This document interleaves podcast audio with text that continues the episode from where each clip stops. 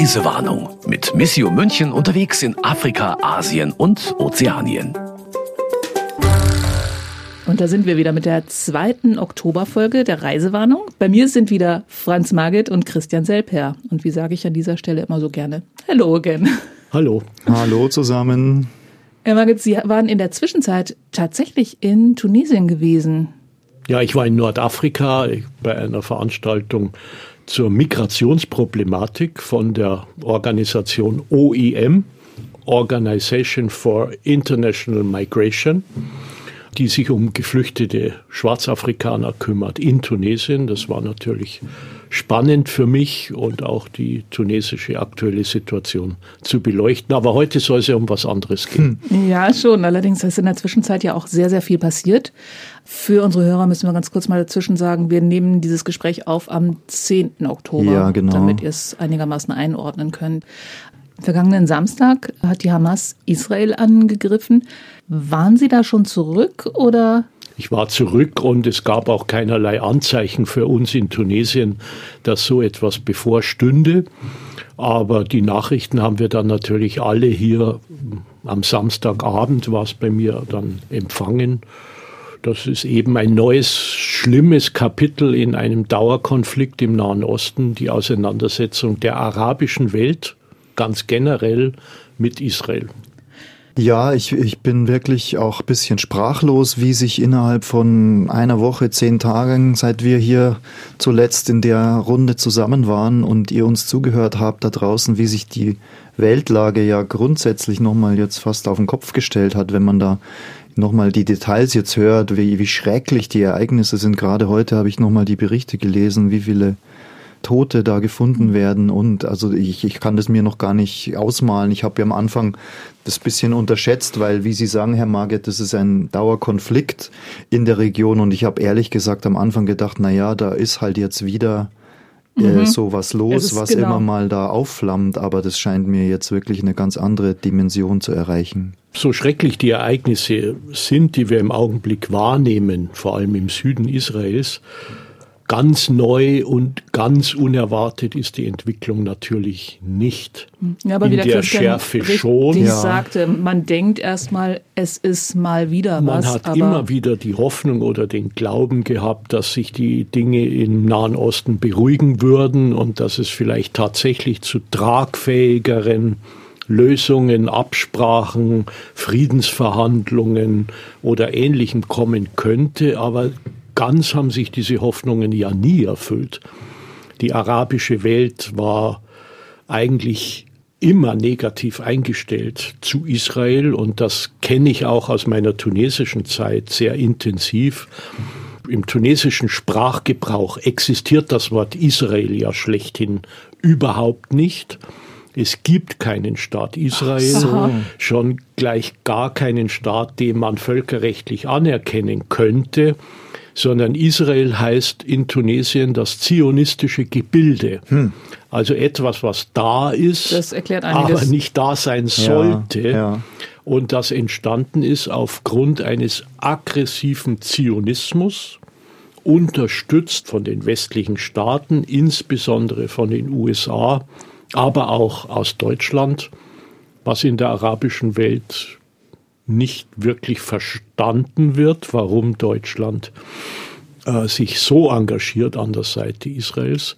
Also der Antizionismus, so nennt man es dort, auch der Antisemitismus ist in Tunesien sehr stark ausgeprägt und nach dem Überfall der Hamas jetzt vergangenen Samstag auf Israel gab es auch viele unterstützende Stimmen aus Tunesien bis hin zum Staatspräsidenten, der die Hamas gelobt hat für ihr entschlossenes Vorgehen und der den Westen verurteilt, weil er sich erneut an die Seite Israels stellt, was in den Augen der Araber die aggressive Macht schlechthin ist, die eben das palästinensische Gebiet okkupiert hat, die unrechtmäßig vorgeht, die die Palästinenser unterdrückt und äh, schuld ist. Hm an jeden militärischen Konflikt in der Region.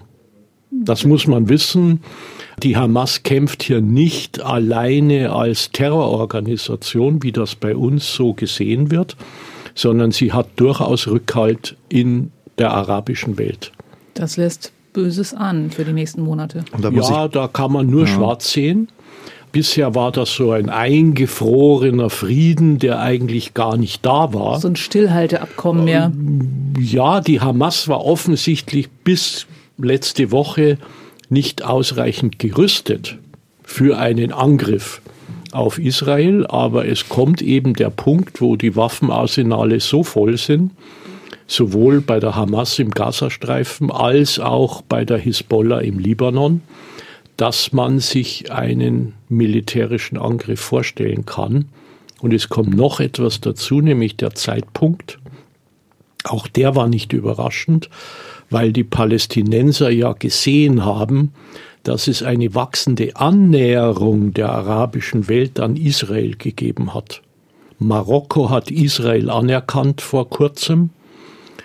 Ägypten hat schon lange einen Friedensvertrag mit Israel als einz, nahezu einziges arabisches Land. Saudi-Arabien, sogar Saudi-Arabien hat sich Israel angenähert. Und die Angst der Palästinenser ist schlichtweg, wir gehen bei dieser Annäherung der arabischen Staaten mit Israel, wir gehen da den Bach runter, unsere Anliegen geraten in Vergessenheit, wir werden verraten in diesem Konflikt und deswegen müssen wir uns jetzt zu Wort melden. So sehen die das. Interessante Perspektive. Ja, die deutsche Berichterstattung ist natürlich korrekt, aber sie ist, sie hat fast ausschließlich die israelische Sicht der Dinge. Mhm, genau. Und für meinen Geschmack wäre es hilfreich für die Einordnung des Konflikts und auch für das bessere Verständnis, wenn man auch mal die palästinensische Seite, man muss sie ja nicht akzeptieren, aber muss sie zumindest kennen, damit man besser verstehen kann, warum die sowas jetzt machen ich sage es an einem einzigen Beispiel, der Begriff Sechstagekrieg ist bei uns gang und gäbe. In der arabischen Welt wird der nicht verwendet. Der Sechstagekrieg aus dem Jahr 1967, dort heißt das die Nakba, die Katastrophe, die große Katastrophe mit der Vertreibung von Palästinensern und mit der Besetzung des kompletten Westjordanlandes durch Israel bis zum heutigen Tag. Also das muss man in Deutschland schon auch mal sagen. Das Westjordanland, also palästinensisches Gebiet, ist von Israel seit 1967 okkupiert und man baut dort laufend Siedlungen auf fremdem Territorium. Das muss man auch in die Diskussion einbringen dürfen ohne dass man deshalb als Antisemit gleich verschrien wird. Oder dass man in den Verdacht gerät, dass man die Angriffe befürwortet. Genau, das da kann man überhaupt nicht relativieren. Ja. Das ist ein ganz brutaler äh, Verstoß gegen sämtliche Menschenrechte, das ist äh, und das Terror, wird ja, Terror pur und ja, hat und das übrigens wird ja auch der, mit Krieg nichts zu tun. Das genau, und das wird ja der palästinensischen Sache auch nichts Gutes tun, wenn jetzt praktisch junge Leute, die Musikfestivals besuchen, auch Gäste aus dem Ausland bei sich haben in Israel, wenn die einfach äh, wahllos umgebracht werden, da wird ja niemand solidarisch sich mit der palästinensischen Sache erklären. Das also kommt das, noch dazu.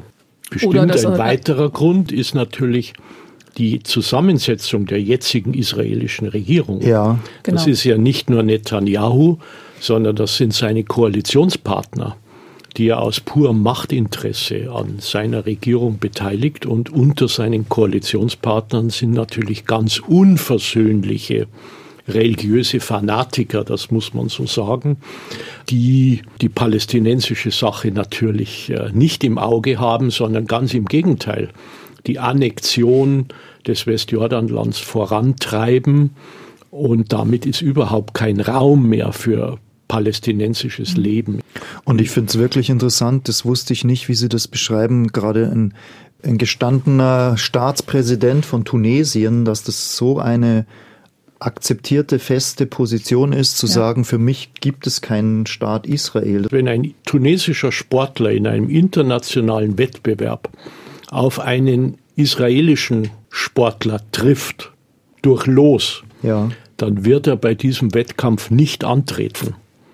Man tritt nicht gegen einen israelischen Sportler an, weil da würde ja die israelische Fahne erscheinen, da würde die israelische Hymne gesungen und das sind ja alles Dinge, die es nicht geben darf.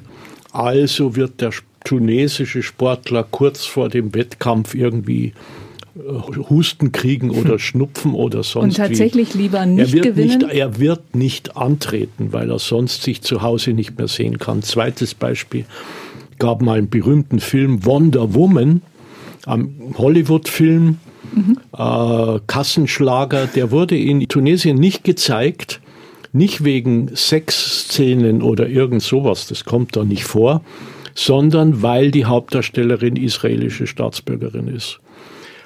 Oder wenn ein jüdischer Sänger, der Franzose ist, in Tunis beim Musikfestival auftritt, dann wird der Boykott dieser Veranstaltung gefordert, weil ein jüdischer Sänger nicht in Tunesien auftreten darf. Also auch da wird es ausgeweitet auf den Antisemitismus. Es Absolut. ist nicht nur Israelfeindlichkeit. Der Staat Israel mhm.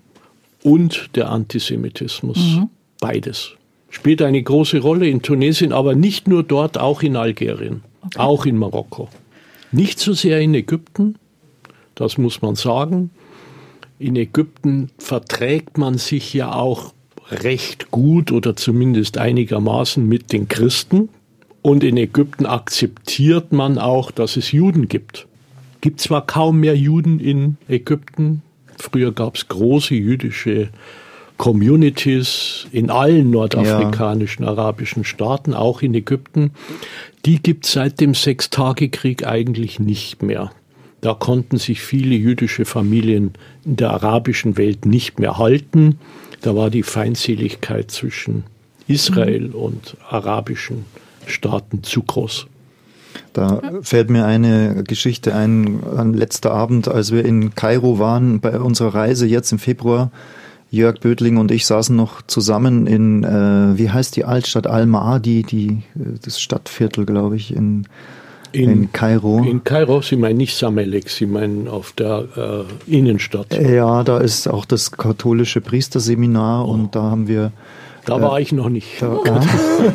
Wir sind auch nur zu Gast gewesen. Naja, jedenfalls, wir haben da zusammengesessen und wir haben genau diese Überlegung gehabt, gibt es eigentlich eine jüdische Tradition in, in Kairo? Und dann habe ich ein bisschen nachgelesen, dass es das wohl gab, aber eben verloren gegangen ist. Und, ähm, es gab Synagogen, ja.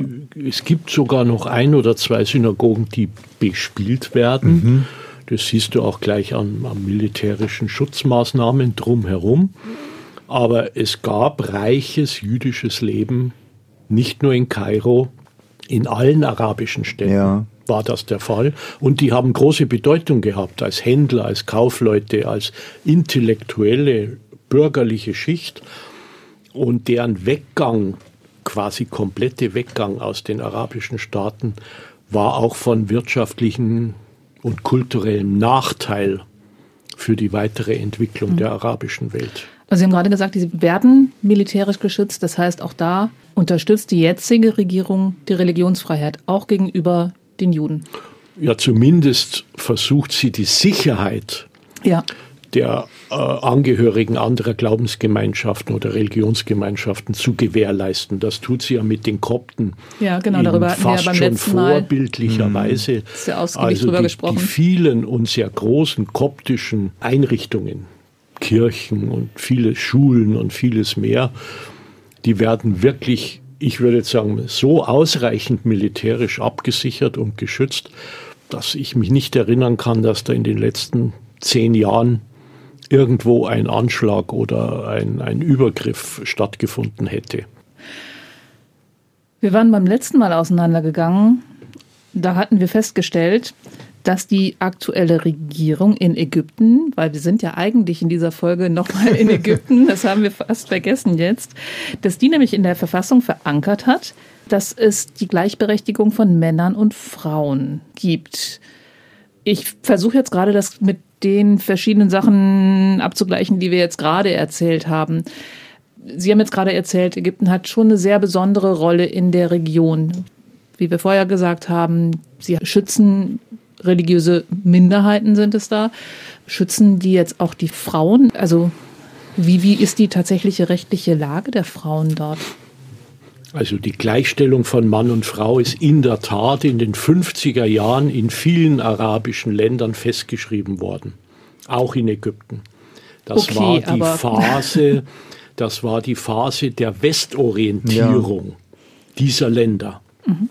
Oder man kann sagen aus heutiger Sicht die spätkoloniale Phase. Im da Prinzip war ja das, Ägypten wo die noch Christina auch immer erzählt, Mensch, in den 60er, 70er Jahren waren das Reiseziele. Es gibt ganz tolle alte Postkarten Ja. mit ähm, Swimmingpools und diesen Leuten Frauen in Fugen- Afghanistan ohne Kopftuch Ja. und mit Mercedes fahren und so überall, weiter. im Ja. Iran, Ja. Mhm. überall. Genau. Das war aber nochmal postkoloniale Ja. Zeit. Mhm. Da haben sich diese Länder auch ganz offiziell in Richtung Europa 50er, 60er Jahre, würde ich sagen, in den 70er Jahren ändert sich das schon Bricht langsam. Also in den 50er Jahren jedenfalls gehört zur äh, Entwicklung der Länder die westliche Orientierung, im Fall Ägypten nach Großbritannien, nach England. Und äh, selbstverständlich hat das auch auf die Gesellschaft einen Einfluss gehabt, auf die Stellung der Frau, auch optisch, wie die Frauen sich gekleidet haben, wie sie in der Öffentlichkeit aufgetreten sind. Das war aus heutiger Sicht frei, freizügig, modern, westlich. Dagegen gab es aber immer schon Gegenbewegungen. Zum Beispiel wurden die Muslimbrüder als Organisation in Ägypten gegründet, als Antwort auf diese Verwestlichung. Da gab es eben Muslime, die gesagt haben, das ist nicht muslimisch, das ist nicht islamisch, wie ihr euch verhaltet, wie ihr euch bewegt.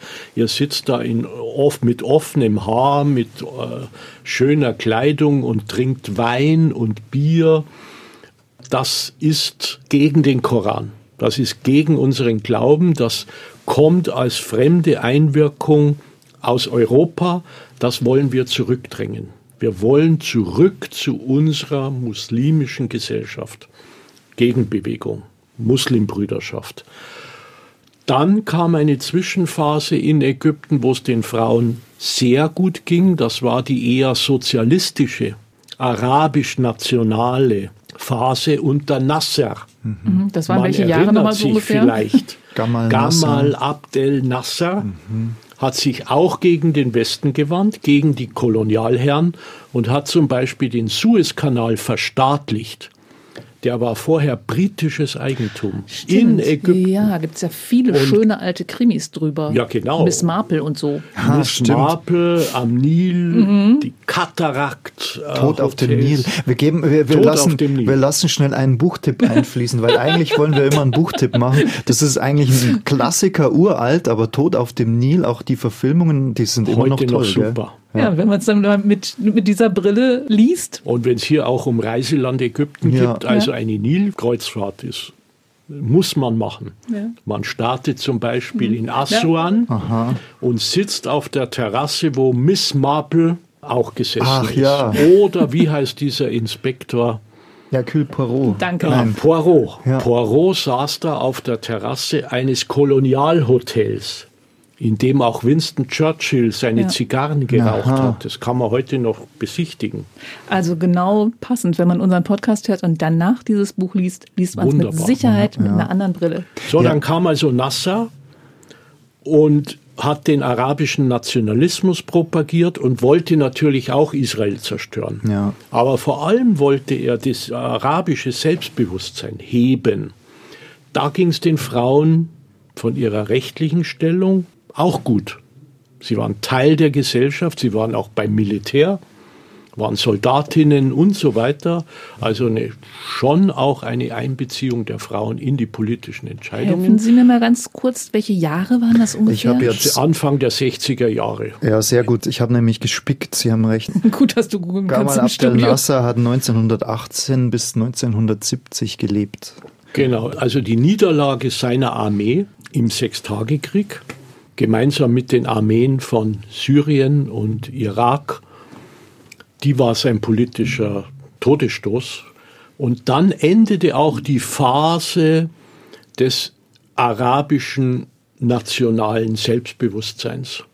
Und es ging alles zurück in Richtung stärkere mhm. religiöse Orientierung.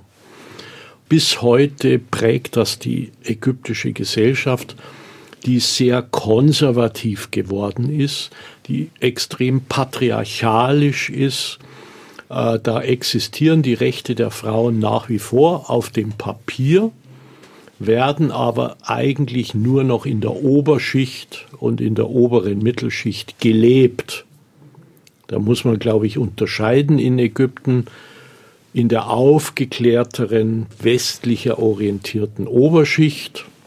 Da gibt es Frauenleben, die sind dem hier bei uns ziemlich ähnlich.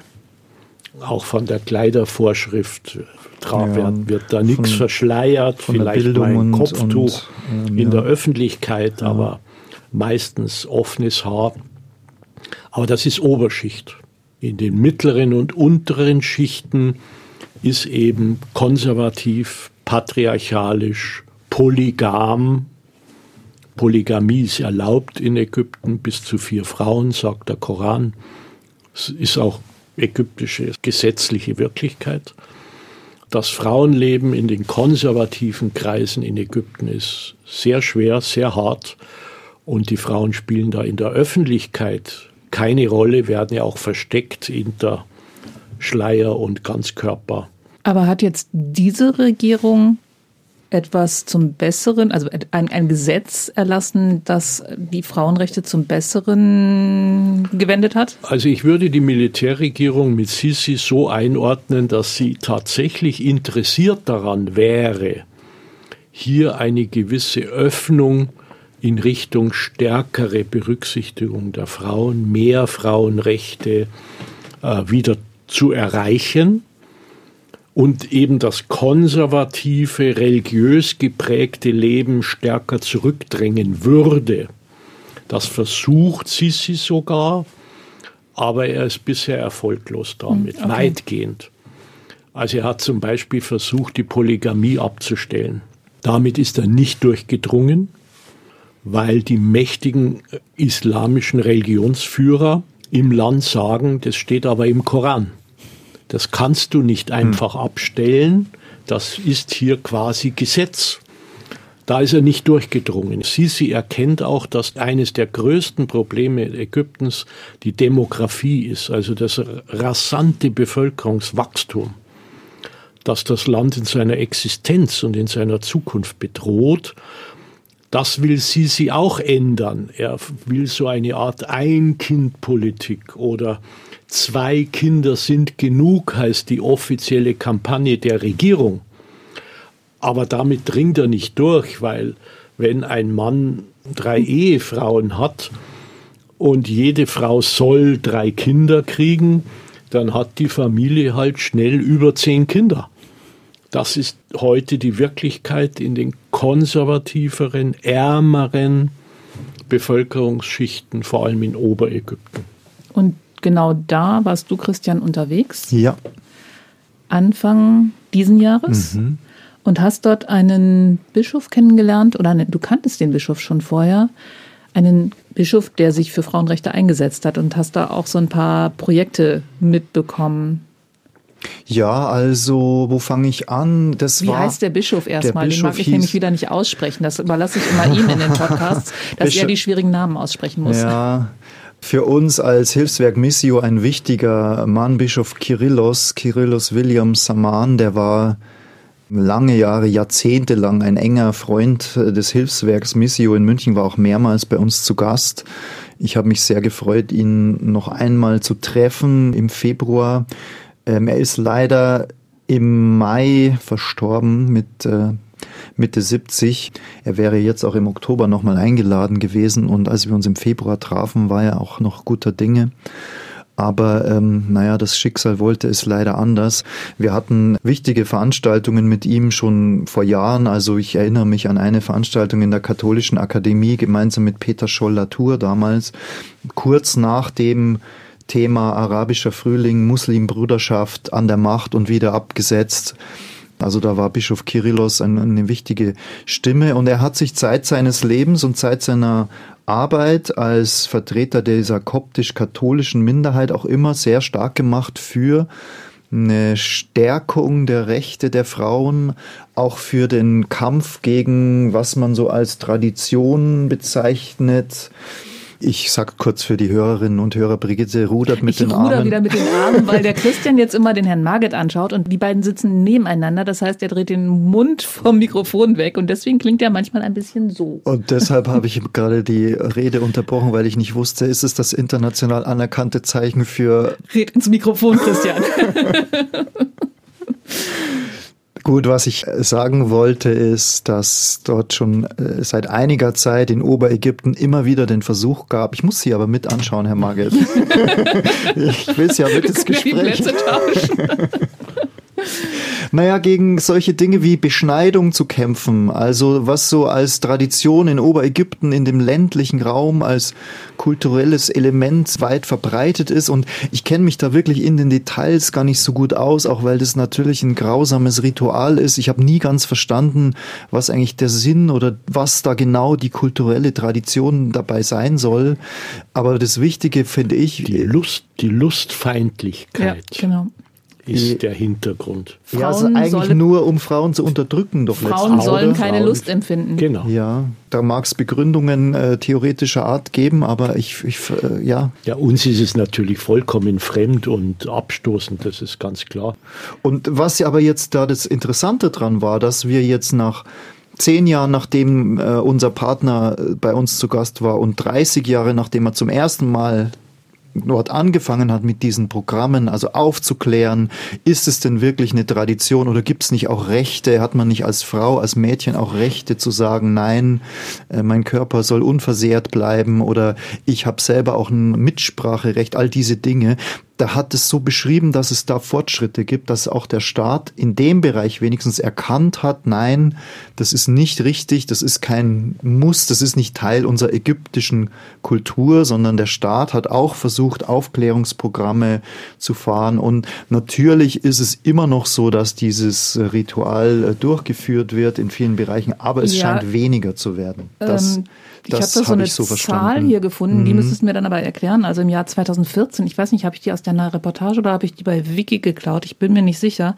Im Jahr 2014 waren 92 Prozent aller verheirateten Frauen beschnitten. Also das wird dem ja komplett widersprechen.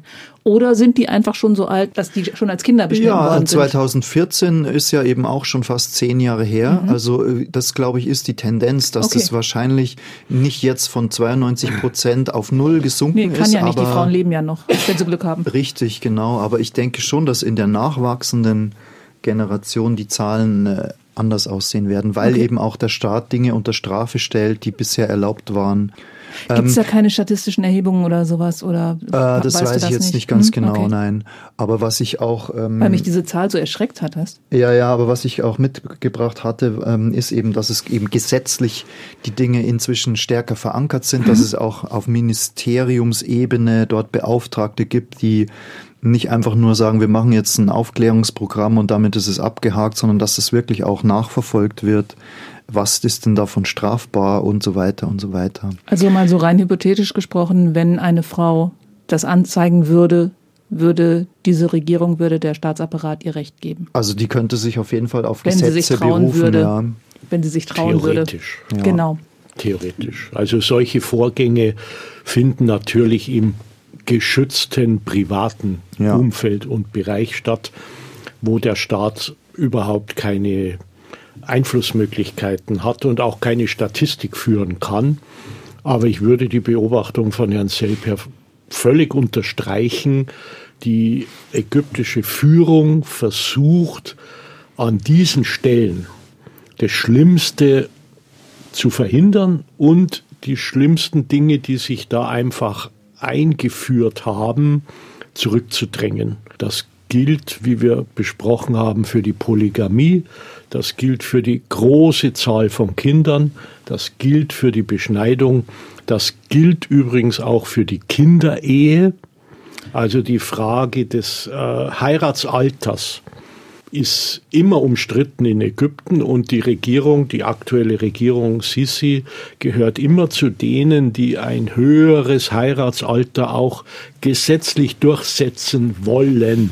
Das wäre dann bei 18 und mit Sondergenehmigungen vielleicht bei 16, mhm. während die härtesten Salafisten sprechen von neun Jahren. Mhm. Genau. Heiratsalter. Und das klingt natürlich in den Augen der politischen Führung verheerend. Das klingt in meinen Ohren auch ziemlich ja, verheerend, wenn ich mir Gott ein neunjähriges Mädchen auch, vorstelle. Gott sei Dank auch in, der, in den Ohren der, ja. der politischen ja. Führung, weil sie das als Auftrag empfindet, das zu verhindern und das einzudämmen und zurückzudrängen. Das findet schon statt. Aber jetzt nochmal, häufig ist die gesellschaftliche Wirklichkeit kulturell eine andere, die sich da festgesetzt hat. Und da wird eben zum Beispiel ein junges Mädchen, das jetzt zehn ist, einem künftigen Ehemann versprochen. Und ab diesem Zeitpunkt hat der mehr oder weniger die Aufsicht oder gar die Verfügungsgewalt über dieses junge Mädchen, dieses Kind. Ja, genau. Ja, und was dann passiert, was Beschneidung, was, was Schwangerschaften betrifft, das äh, sieht man dann. Aber auch das passiert ja weitgehend im Verborgenen. Du hattest bei deinem Besuch so einen Theaterworkshop besucht, wo Frauen lernen, für ihre Rechte dann auch einzustehen. Das war auch bei diesem Besuch bei dem Bischof Kyrillos. Ja, ich, ich muss dazu sagen, also wir wollten in Oberägypten in der Stadt Asyut, also eine schöne kleine Stadt in Oberägypten, auch wo einige Kanäle des Nils losgehen, die sie über hunderte Kilometer quer durchs Land parallel zum großen Nil entlang führen, also eine wunderschöne Landschaft auch. Da wollten wir ein Programm kennenlernen, was unter anderem von Missio gefördert wird, aber auch vom Bundesministerium für Entwicklungshilfe, also von der deutschen Regierung letztlich. Ich hatte im Kopf, die Bundesregierung hat gerade auch das Ziel, feministische Entwicklungs- und Außenpolitik zu betreiben, zu fördern. Und so mit diesen Dingen im Kopf bin ich da auch hingefahren und durchaus auch mit dem Gedanken, was werden wir, also Jörg und ich, Fotograf und Schreiberling, also was wollen wir uns jetzt da schlau machen im Bereich Frauenförderung? Werden wir da überhaupt ernst genommen? Ähnlich wie wir jetzt hier in ja, dieser genau. Runde ich ja auch sitzen. Jetzt auch wieder ne? mit zwei Männern. Genau. genau, wir alte weiße Männer, wie man so schön sagt, reden jetzt schlau daher. Das kann man natürlich gleich mal als Einwand auch erheben.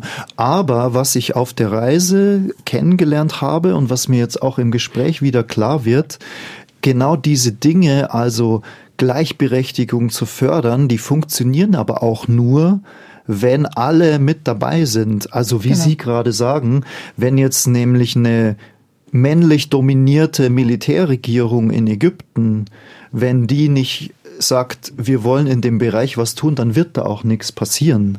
Das ist einfach eine, eine Realität, die man sowohl auf der großen politischen Ebene sieht, als auch dann in diesem kleinen ländlichen Bereich, wo man ganz schnell in ganz kleine traditionelle Dörfer kommt, wo wir auch nacheinander eine Grundschule besucht haben, äh, eine Dorfgemeinschaft, auch eine Moscheegemeinde, eine islamische, die auch bei diesem Programm mitwirkt, also wo dann der Imam zum Beispiel anwesend war. Oder eben auch, wie du gerade gefragt hast, wo sich verschiedene Jugendgruppen getroffen haben, um in Theaterszenen ihre eigenen Erfahrungen darzustellen.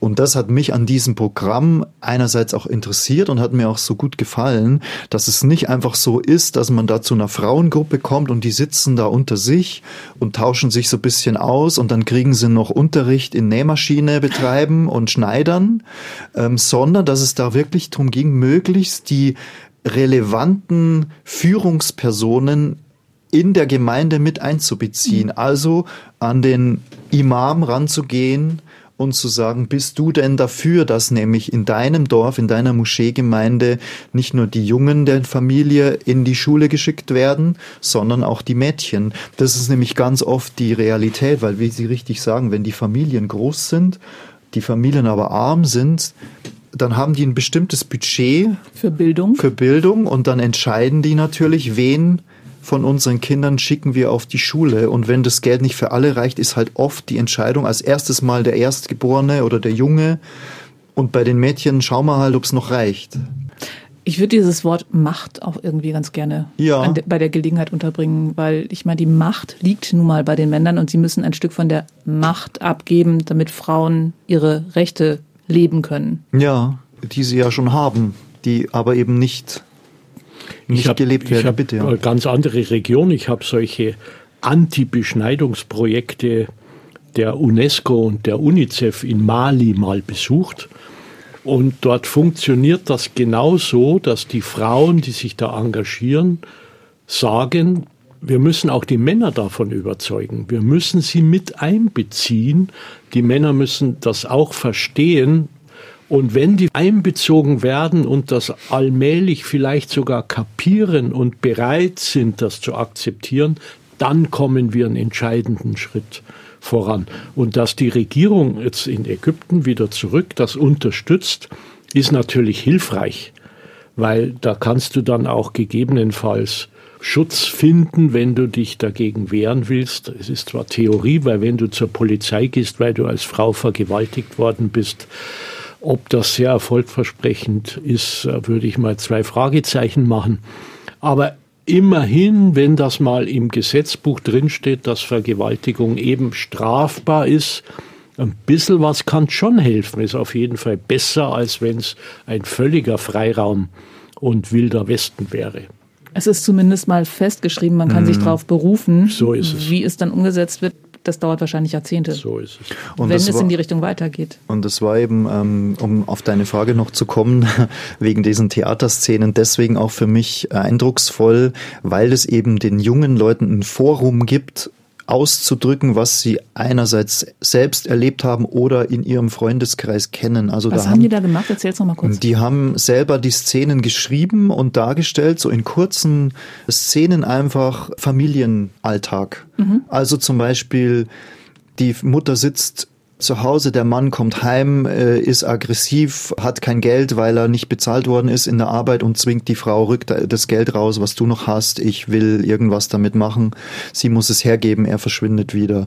Oder dass ein Mädchen sagt, ich würde gerne noch weiter in die Schule gehen, weil ich würde gerne noch den und den Beruf ergreifen und dann wird diskutiert, nein, das ist nicht erlaubt.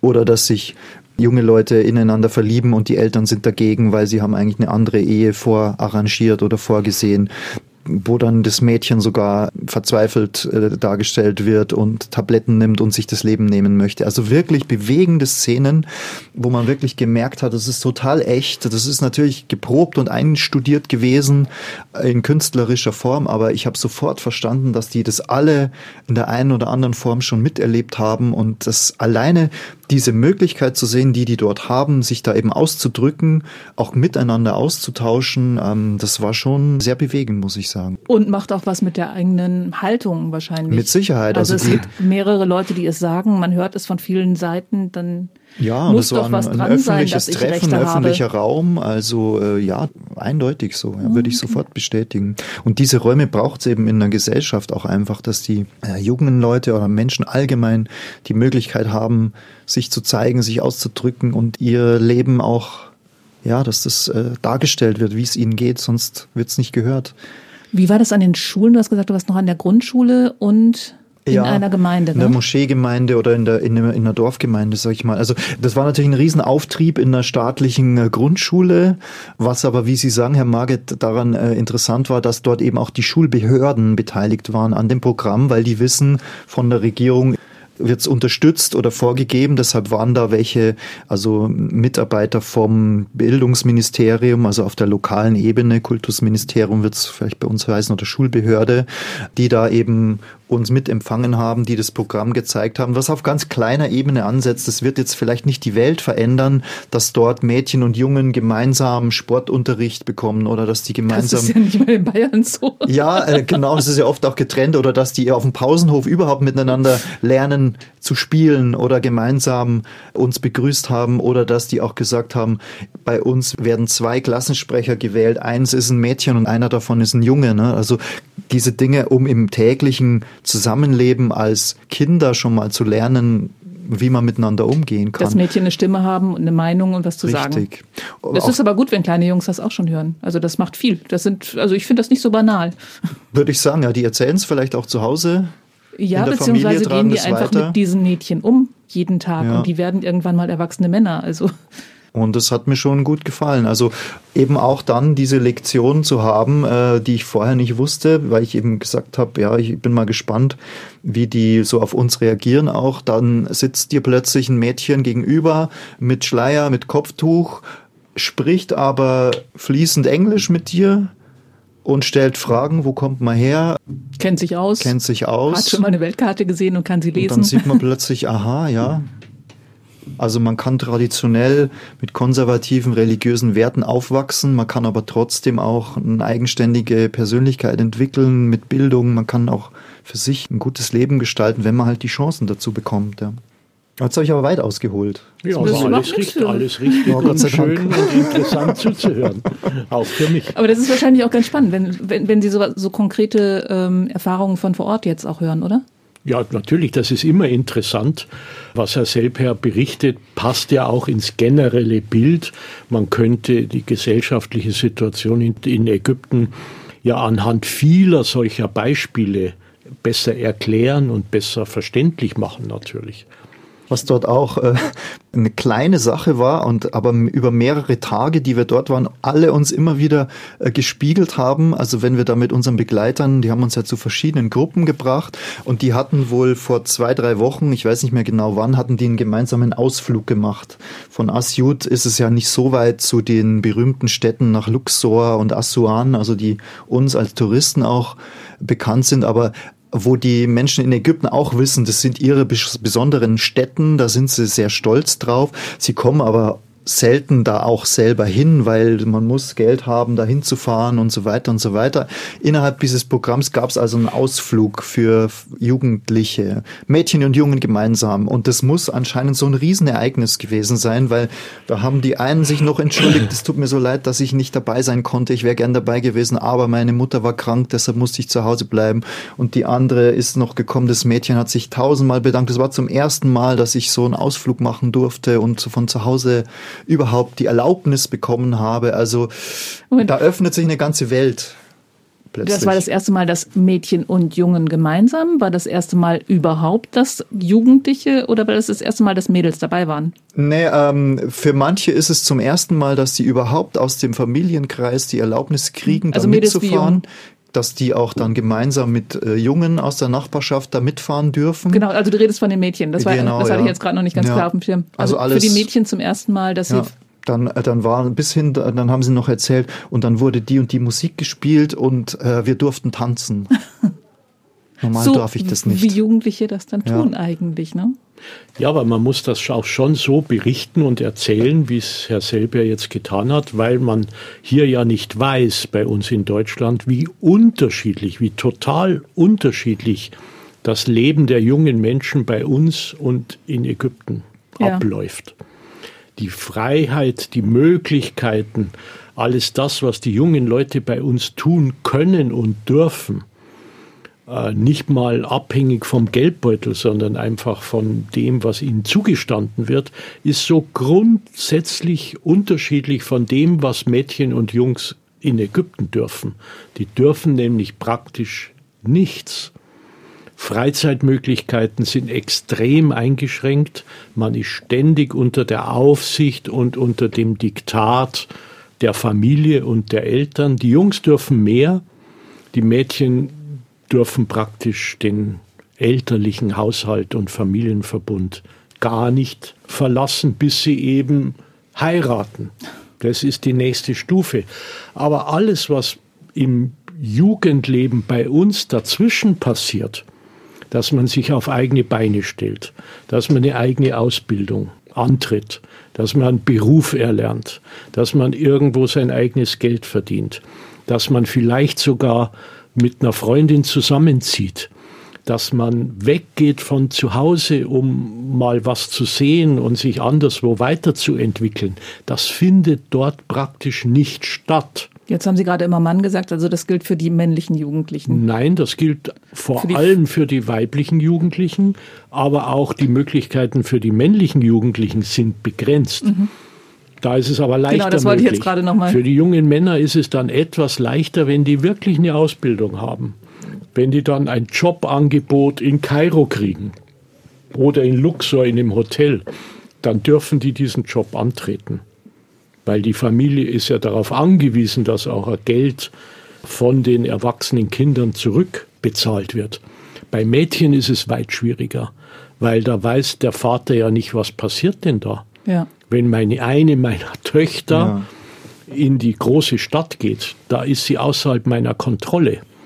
Und das ist für viele junge Frauen extrem schwierig. Und was überhaupt nicht stattfindet, ist ein offenes, vorsichtiges Aneinander herantasten der Geschlechter. Das ist bei uns ja Teil des Jugendlebens, dass man eine Freundin, dass man einen Freund findet, dass man so Fragen stellt wie mit wem gehst denn du Genau. und so oder mit dem man ins ein Kino gehen vorsichtiges Annähern kann. Ein und vorsichtiges Annähern an das andere nicht Geschlecht. gleich heiraten und von 0 auf 100. Und das wird in diesen Ländern, vor allem in den konservativen Kreisen, komplett unterbunden. Denn man weiß ja nicht, was dann passiert. Und man hat ja schon seine Vorstellungen, in welche Ehe dieses Mädchen und dieses hineinkommen soll. Und die Rechte, der Wunsch der Kinder spielt keine Rolle. Und sie haben ja auch nicht die finanziellen und organisatorischen Möglichkeiten, jetzt zum Beispiel die Familie zu verlassen.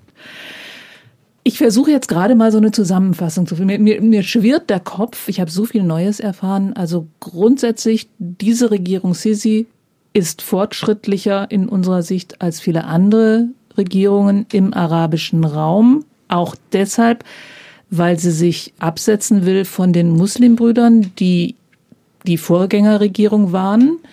Das hat viel Gutes für die Christen, das hat auch was Gutes für die Frauen, es hat viel Schlechtes für Menschen, die Opposition, oppositionell sind, aber es führt zu einer gewissen Stabilität und Sicherheit. Habe ich das richtig zusammengefasst? Ein bisschen zu positiv. Okay. Richtig, ja, das stimmt, was Sie sagen. Aber Ägypten ist trotzdem, wenn man es beurteilt, heute wie ein Topf, auf dem ein ganz mächtiger bleierner Deckel drauf ist. Das heißt, alles, was Sie persönlich, kulturell, politisch, gesellschaftlich ändern wollen, ist unter extremer staatlicher Aufsicht und Kontrolle. Also Sie können nur das machen, was die Regierung gut findet. Und eigentlich gehört ja zu jeder Gesellschaft der demokratische Diskurs, die Präsentation unterschiedlicher Vorschläge, Meinungen, eine Presse, in der man lesen kann, was ist und vielleicht eine Gegenstimme dazu lesen kann. Das alles existiert nicht. Ein Radiosender wie der vom St. Michaelsbund, wo wir jetzt sitzen, wäre nicht möglich in Ägypten. Äh, Wir könnten in Ägypten nicht so frei über Probleme des Landes, über Vorteile und Nachteile sprechen, selbst wenn wir über 95 Prozent General Sisi loben würden. Die 5 Prozent, wo wir ihn kritisieren, sind zu viel. Das würde zur Schließung dieses Medienhauses führen, und zwar umgehend. Also das fehlt alles. Und ich glaube, das muss man sehen. Es gibt keinen gesellschaftlichen Fortschritt für die Menschen, auch keine wirtschaftliche Verbesserung der Situation, wenn sie nicht ein gewisses Maß an freiem Denken, an Alternativen, an politischer Auseinandersetzung, an gesellschaftlichem Engagement zulassen. Das dürfen sie nicht. Und ganz schlimm wird es natürlich, wenn sie zum Beispiel homosexuell sind. Da sind sie auf einem, in einer ganz dunklen Ecke, wo man nicht weiß, was mit ihnen alles passieren kann. Also es ist ein autoritäres Land, es ist eine Militärdiktatur, kann man jetzt so sagen, aber eine Diktatur hat natürlich, wenn Sie so wollen, auch einen Vorteil. Sie kann eher durchsetzen, was sie für richtig hält. Und wenn sie jetzt im Fall von Kopten für richtig hält, dass es Religionsfreiheit gibt, dann kann man dem sogar was Positives abgewinnen. Mhm. Das ändert aber nichts an dem Charakter des Staates und der politischen Situation in Ägypten. So rum wird ein Schuh draus. Wir halten fest, es bräuchte eine stärkere Sozialdemokratie. Auch die bräuchte es überall auf der Welt, aber äh, ja, mir, mir glaubt ja keiner. Ich finde, das ist ein wirklich schönes Schlusswort. Das lassen wir einfach mal so stehen. Ich bedanke mich für ganz, ganz viele spannende Einsichten. Also ein, ein spannendes Land, dieses Ägypten, das man beobachten sollte. Vielen Dank. Und man sollte hinfahren, hinreisen. Okay. Franz Margit, Christian Selper, danke, danke euch. euch fürs Zuhören. Bis zum nächsten Mal. Ja, und vielen Dank. Ich sage auch danke fürs Zuhören und bis zum nächsten Mal, eure Brigitte Strauß. Das war Reisewarnung mit Missio München unterwegs in Afrika, Asien und Ozeanien. Ein Podcast von Missio München, produziert vom katholischen Medienhaus St. Michaelsbund.